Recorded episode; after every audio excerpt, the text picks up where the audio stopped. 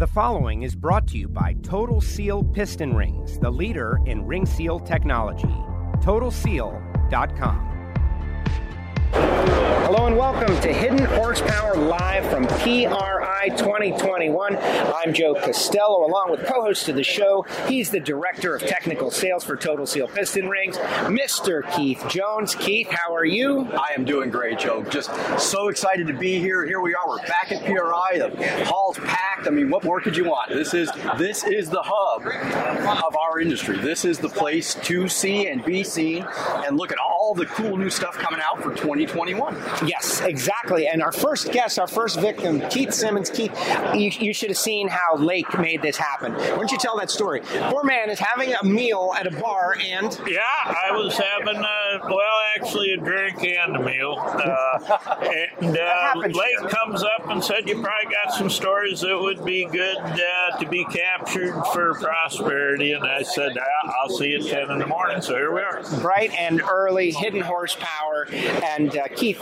Keith and Keith, right? Yeah, Keith yeah, and Keith yeah. show. Um, stories. Wow. Like, it's it's hard to walk through these halls and not stop, and, and you're sharing stories, and, and last night we shared some. Absolutely. We had, you know, a nice dinner with some, you know, the, the people from Shaver Motorsports and Gary Stinnett and Howard Malbert and Nick Flunder. We had a nice group of people, and, you know, you get together and the stories start flowing. And one of the things that I've said, and and we've all said this a thousand times, you know, is we got to get this stuff written down. We've got to get this stuff recorded, because there are stories that you just never hear about, and they're the they're the they're what makes this industry great. You know, these things that have happened, whether it's, you know, innovations in engines or pranks that somebody pulled on somebody at the racetrack. Yes. Uh, that history is, you know, it's it, we got to record it, we got to capture it, and that's that's a fun part of what we do here is is get some of these stories out. And so, uh, what I like about the Hidden Horsepower podcast on Apple Podcasts, Spotify, SoundCloud, you should download it and write a review. But you always give us a little lead-in about our guest. You're like a story that you have about our guest. And so uh, we just spoke with Keith, and he's like, yeah, later in life, racing, whatever. What about before that? Give us that. Give us the uh, the data download. Well, this is a guy, I mean, I, Keith and I have ridden on the road, you know, we'll say a couple of times in the past, you know, spent a week together each time. It was absolutely fantastic. And, and I mean, you know, the people that do or don't know Keith, I mean, this guy, this guy's a NASCAR legend. I mean, this guy has, you know, been in the shops, down in the dirt, back when they were trying to come up with the innovations, the ideas, you know, before computer modeling, all this, it's like, let's build this, let's try this, let's make this happen. And, you know, this helped bring NASCAR to where it is to this day. And uh, you know, what, what about that, like that well, whole evolution? Well, yeah, my my career is probably broken down into four parts. I was a dirt racer, and we were the first NASCAR Weekly Racing Series national champions. Then that kind of got me to knowing some people in NASCAR, and got the Ford V six contract, started doing that in the for the Busch Series, led to a career in the Cup arena as a head engine builder. And that was the time when there was, maybe each team had one engineer, now everybody that works there's one, you know, and, and we relied on the factories for engineering, and there was no computer modeling. Uh, you just had to try something, wheel it in the dyno room, see if it was a plus or a minus, and and you kind of learned on the fly. And the rule book was not so thick then, and, and uh, uh, there were definite things that you could work in the gray area or circumvent the rule book altogether to gain a pretty distinct advantage. That is incredible. The golden age. Yeah, it was. Would you it say really that? was. Timing's everything in life. And I was really fortunate to be in the right place at the right time. Um, well, most near everything I did. When, after I got done with the Cup career, I started running racetracks. I caught that right on the end of its best time. No, it was good. I, I, I can't complain. I, I was in the right place at the right time. So what's the fourth part? Early on dirt, then... In the Cup Series, then running racetracks, facts in the fourth part. We're still aggravating people in vintage racing. We, uh, uh, we I, I've uh, got a really good driver from the Midwest, Ray Gus Junior He's a National Dirt Late Model Hall of Fame guy. He retired from driving. Uh, he's driving my car now, and uh, we still race to win, just like I always did. It, I know it's you're supposed to do that for fun, but I can't do it any other way. Yeah, and, and there's a fifth part that you didn't bring up. Oh, sales rep. Well, sales rep, okay. Yeah. Sixth part, vintage race car restorer extraordinaire. Oh, yeah, yeah, yeah. You've yeah. got an old cup car, you want a you know, tilt cab Ford rollback, you know, from the sixties. Yeah. This is your guy. Yeah. He'll yeah. make this thing happen. Yeah, we've done se- several interesting old projects. Uh, uh, restored an old cab over Ford for a guy from uh, Florida that had Fred Lorenzen's old Fairlane. Oh, wow. And matched it up with the Ride Home and Moody script on it and everything. It was That was a fun project. And right now we're just finishing Dick Triple's car. There's a lot of replicas out there, but this one is the car that he won the sixty-seven features with in nineteen seventy-two. And it's uh, a couple days' work and it'd be done. Uh, Wayne Lansing in uh, Rockford, Illinois, who's left-hander chassis, and also he has a museum, and it's going in that museum. Uh, it's really the holy grail of all short track cars. And before uh, Dick took his life, he signed a, a letter of authenticity that that was the car, and we've been really diligent to get it back exactly like it was in nineteen seventy-two. So. Amazing. Yeah. I'll tell you folks, I've seen the car, and the attention to detail, the, the hours spent by this man to find the right intake manifold, the right brake drums. I mean, yeah. hunting down all the old pictures. Yeah. To make sure, okay, is that, you know, no, it's that part. And yeah. the, the exact part? Well, no. Okay, you, you that, had to get the exact impossible. type of yeah. part sure. because it's impossible yeah. to, to get the exact thing. No, the car got sold to a guy in Missouri, and then he updated it through time, put disc brakes and some different things on it that weren't period correct for when it, what we were going after was when he won the sixty-seven features in nineteen seventy-two. So it's back to what that was. Got it, got it. So let's uh, let's focus in a little bit on that uh, NASCAR Cup era. First of all, you mentioned the V six contract, right? Like, how many NASCAR fans out there right now have no idea that there were ever V sixes in oh, yeah, kind of Cup and, car, and, or and not Cup car, but Grand National That's car. True. And in the Busch Series, everybody thought at that particular time that the V six was going to be the Cup engine and the V eight was going to die in production cars. At that time, that's really what everybody believed. Even Detroit believed that. And they, Buick was the forefather of it. They really got on the ground floor, and they, the Buick V six was on the pole at Indy. It was, it was good in drag race, certain classes. It was uh, road race and the Busch Grand National Series, and they fully expected that to move right into the Cup Series. So then Ford and Chevrolet uh, were behind, actually, starting in that, and had to catch up to the Buick. Wow, yeah, I remember drag racing. And, and no one would ever think of a Buick being in racing today, but they were heavy then. Yeah, they yeah. were the deal. Yeah, now they build S U Vs. Yeah. Yeah. yeah. yeah. yeah. They, and I'll say sidebar of that, you know, uh, you know, our owner, our friend Matt Hartford, when he first started in the import drag race series, driving Nelson Hoyos' Focus, the engine power plan for that was the odd-fire Ford V six yep. that was used in Busch. A gentleman yep. by the name of Larry Farron at Ford, you know, generously helped them out, said, hey, we've got all these parts that no one's using anymore.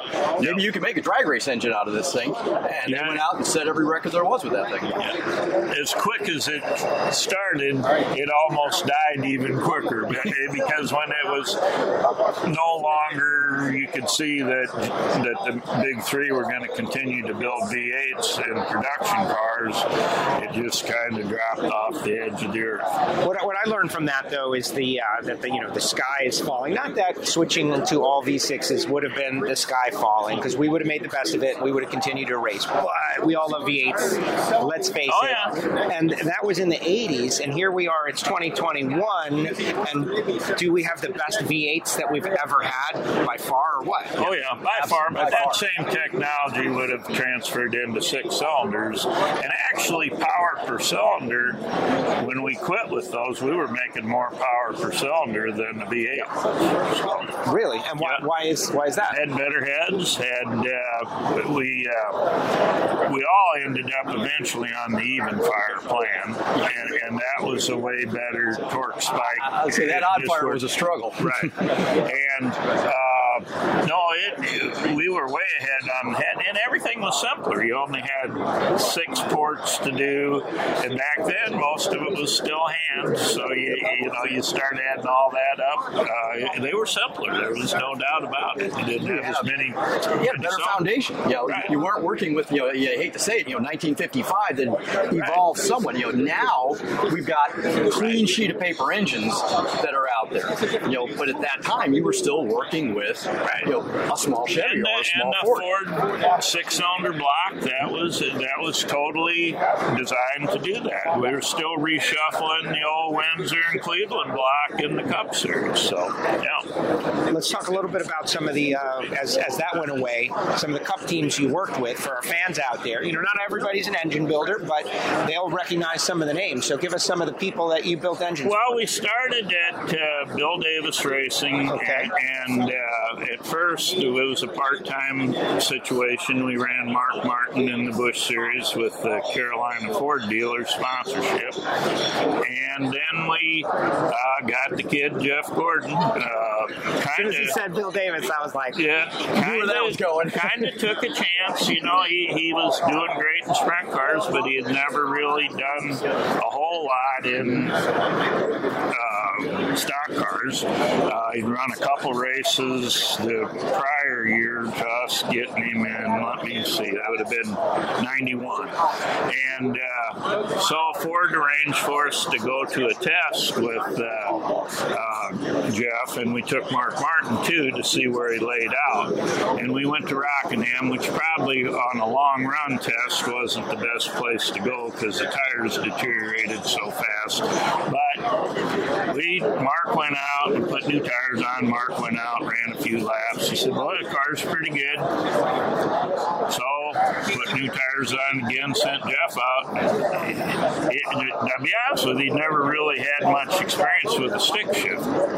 And he was, but when he got her in high gear and got her going, he outrun Mark the very first lap. And Mark, he goes, put some tires on that damn thing. He said, I want to try that again. And, and they went back and forth. And but it's a big difference between going over, able to go fast for a couple laps sure. on new tires than it is to make that a string of fifty laps as the tires deteriorate in that. And, and Jeff needed some time to learn that, but we knew right off the bat we had something there, and so did Ford. And, and uh, uh, we got a lot of assistance bringing him along. And, and uh, so that was, he was just a kid. I mean, we, we, I dropped him off to play video games. Nobody knew who the hell he was then, you know. And uh, I drop him off and play video games, and me and the guys would go have a couple beers and pick him back up at the mall and go back to the room at night after the races. So, how great is that? First of all, it sounds like a scene right out of Days of Thunder. Like yeah. maybe they, like that is an exact scene out of Days of Thunder, and Jeff to go on and, and do such great things. Oh yeah, yeah, it was evident right from the start uh, that he had what it took. His uh, stepfather, John Bickford, he taught him to be a race driver. But he also got him there with all the other things, being able to talk to the media, how to conduct himself. Uh, he was the first young guy to come along that was the whole package. He really was. Well, changed NASCAR in so many ways, like elevated it. Yep. And uh, would we all be doing exactly what we're doing as big as we're doing it if uh, Jeff Gordon hadn't had such great success? I don't know. What about after that? After well, after that, it was crushing to us, to be honest with you. When he left and went to Hendricks, we really thought we had a long-term deal set up there, and, and it didn't work out. I'm not going to get into all the politics of that, but uh, and, and, and in all honesty, he chose the correct path because you cannot argue with the things that happened to him with Hendricks and that. So we got Bobby Labonte there at Bill Davis's, and, and uh, we ran for the Rookie of the Year uh, in, let's see, that would have been ninety-three, and of course Jeff won it, but we, we were a startup Cup team, you know, he moved into something that was in existence at that time. Uh, So we started up, but actually the second half of the year we outran them, but they got too far out on us at the beginning. And and then the next year we switched to Pontiacs, and uh, still at Bill Davis's, and uh, uh, Bobby Labonte was still there. And then uh, the next year, uh, Felix Sabatis approached me, and really the G M program at that time was way better than Ford's in the Cup deal. There was more parts, more engineering assistance. Uh, Ford had a better engine, but there was a lot more assistance available through G M, so I felt I was doing the right thing, staying with them.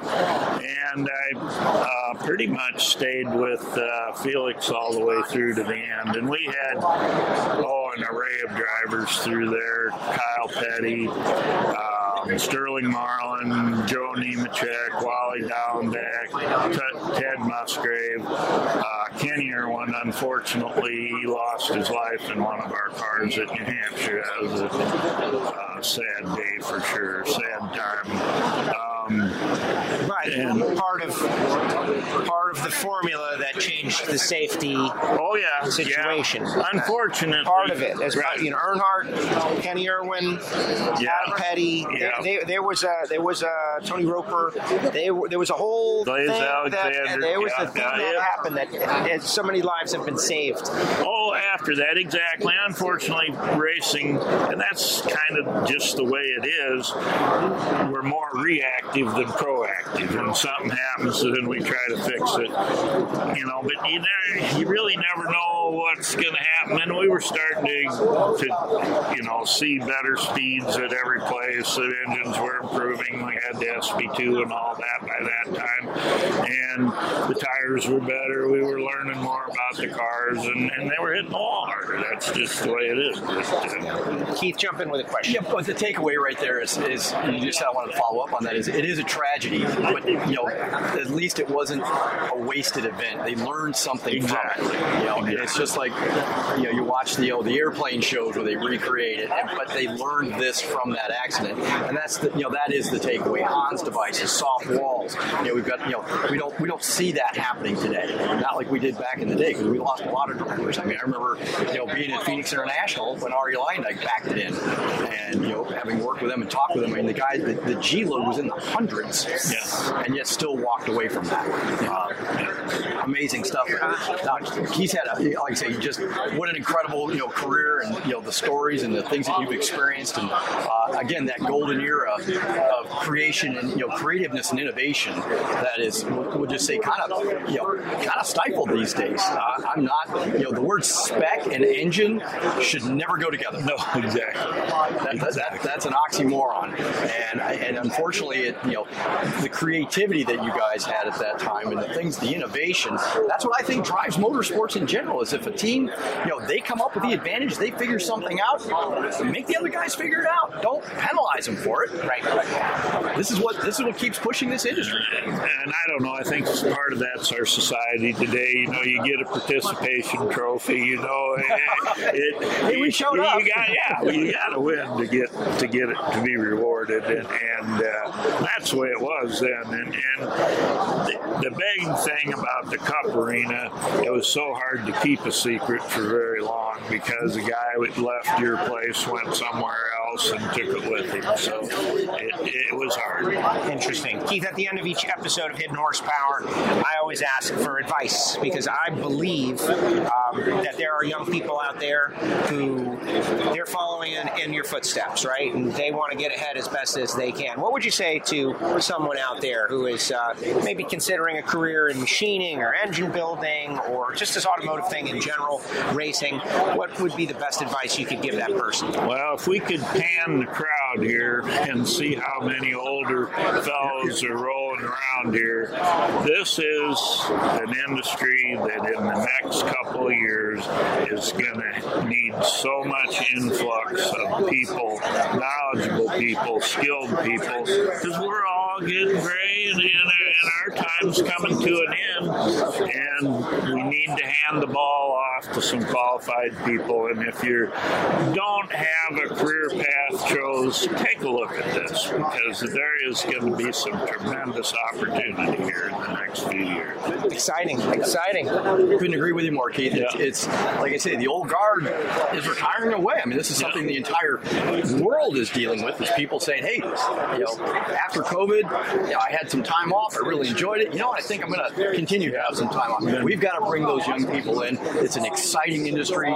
It's so much fun. It's energizing. Uh, you know, take a look at this. And the pay's not bad either. Yeah. And then you get to, what is it? Someone said it last night. You get to work where you play. Yep. Exactly. Or play where you work. I've never got up one day in my life and went and did something that I didn't love to do. And, I, and if you, I might not die a millionaire, but I'm going to die content. And you'll have a smile on your face. Exactly. There you go. How about that from Total Seal's booth here at P R I? First up, Keith, thank you so much for sharing time with yep. us. I appreciate no it. Problem. Great I job. enjoyed it. Good job. Good job. Keith will be back with more. And if you're listening on Apple Podcasts, Spotify, SoundCloud, share the show, write a review, and be sure to click subscribe, because Hidden Horsepower is just getting started. Thanks, guys.